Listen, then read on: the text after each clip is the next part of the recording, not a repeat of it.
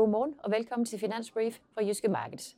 Vi skal som altid kigge frem mod den her uges vigtigste begivenheder, og her vil der især være fokus på den årlige centralbankkonference i Jackson Hole, men vi får også en vigtig temperaturmåling på aktiviteten i øverområdet. Men inden vi kigger frem mod de forhold, så skal vi som altid kigge lidt tilbage på, hvad der skete på de finansielle markeder i sidste uge.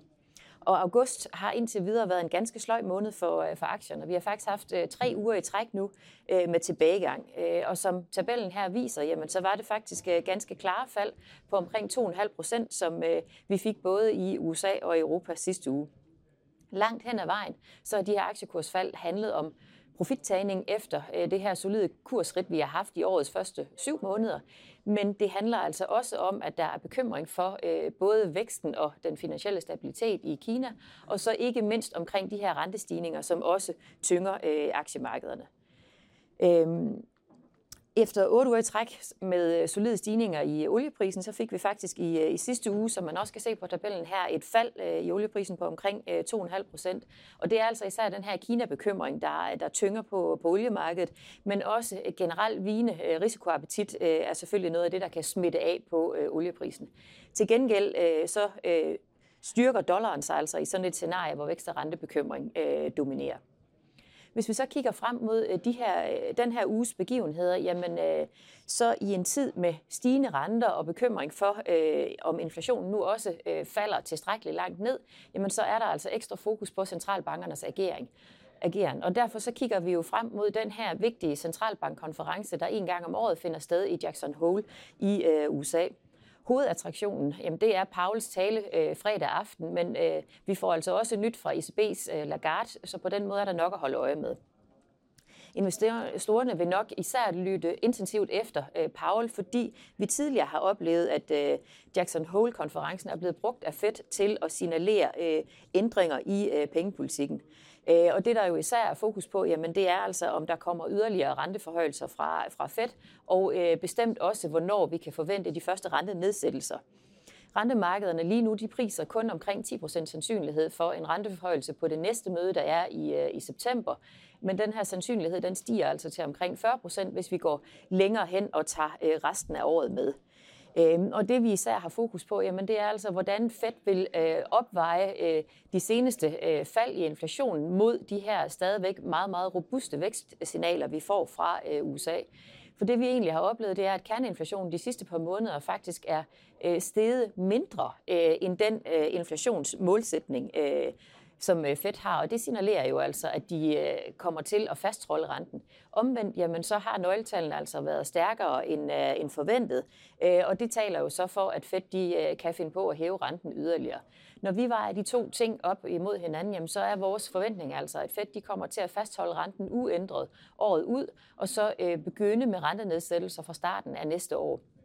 Især øh, det omkring rentenedsættelser, jamen det er altså afhængigt af, at vi snart skal begynde at se, at nøgletallene øh, svækker sig, øh, og også gerne noget mere markant.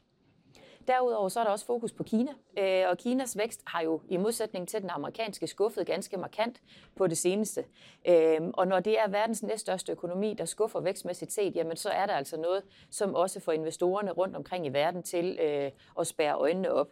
Derudover så har vi faktisk også fået rapporter om, at der også øh, er problemer på øh, det kinesiske boligmarked, og også sådan i dele af den finansielle sektor. Og det er altså også noget af det, der kan give nervøse trækninger hos øh, investorerne. Der kommer ikke nye makroøkonomiske nøgletal fra, fra Kina i den her uge, men der vil især være fokus på nye initiativer fra regeringen, der skal være med til at inddæmme den her øh, krise. Og også øh, kan der være tegn på, om krisen står til at blive øh, forværret. Og noget af det, investorerne øh, især har, øh, ser kritisk på, jamen det er altså, om de her øh, initiativer, der kommer fra regeringen, de er tilstrækkelige til at inddæmme krisen og være med til at holde hånden under væksten. Og hidtil må vi bare erkende, at der er investorerne altså blevet skuffet. Og her til morgen fik vi jo altså en rentenedsættelse for bankerne i Kina. Den var mindre end forventet, og dermed jamen, så bærer det jo altså yderligere brænde ved bålet til, altså at der har været skuffelser omkring øh, lysten og evnen fra øh, Kinas myndigheder til øh, at stimulere sig ud af krisen, som vi ellers tidligere har set. Sidst men ikke mindst er der også fokus på Europa, hvor vi får en vigtig temperaturmåling på øh, aktiviteten i øveområdet i form af øh, PMI'erne. Og i modsætning, øh, kan man sige, til, øh, til USA, øh, jamen så har øh, nøgletallene faktisk været ganske skuffende for Europas vedkommende. Vi fik godt nok øh, en nogenlunde fornuftig vækst i anden kvartal, men det kommer altså også efter to kvartaler i træk med øh, stagnation. Øhm, og netop den her stagnation har jo sådan set også været afspejlet i nogle klare fald i PMI'erne, altså den her konjunkturindikator, vi også får på onsdag øh, over de seneste måneder. Vi forventer faktisk også et lille fald her i øh, august måned, når vi får øh, tallene på onsdag. Og det vil altså i givet fald understøtte den forventning, vi har om, at stagnationstemaet i Europa vil fortsætte også i den kommende tid. Og det, der især øh, kommer til at tynge væksten, som vi ser det, jamen det er altså den her forsinkede effekt fra de kraftige renteforhøjelser, som også også den europæiske centralbank øh, har øh, gennemført.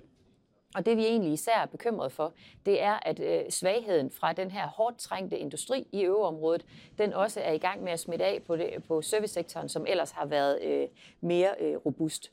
Og ud over selve vækstsignalet derfra, så holder vi altså også øje med, hvordan øh, underindikatorerne for øh, inflationen kommer til øh, at udvikle sig her i august måned. Der er det altså vigtigt, øh, at de øh, også fortsætter den seneste tids øh, fald, fordi det jo kan være med til at give en pejling på, om inflationen også i øvreområdet falder tilstrækkeligt til, at ECB snart er ved at være færdig med at forhøje renterne. Og med de ord er vi nået til vejs ende for dagens finansbrief. Tak fordi du så med.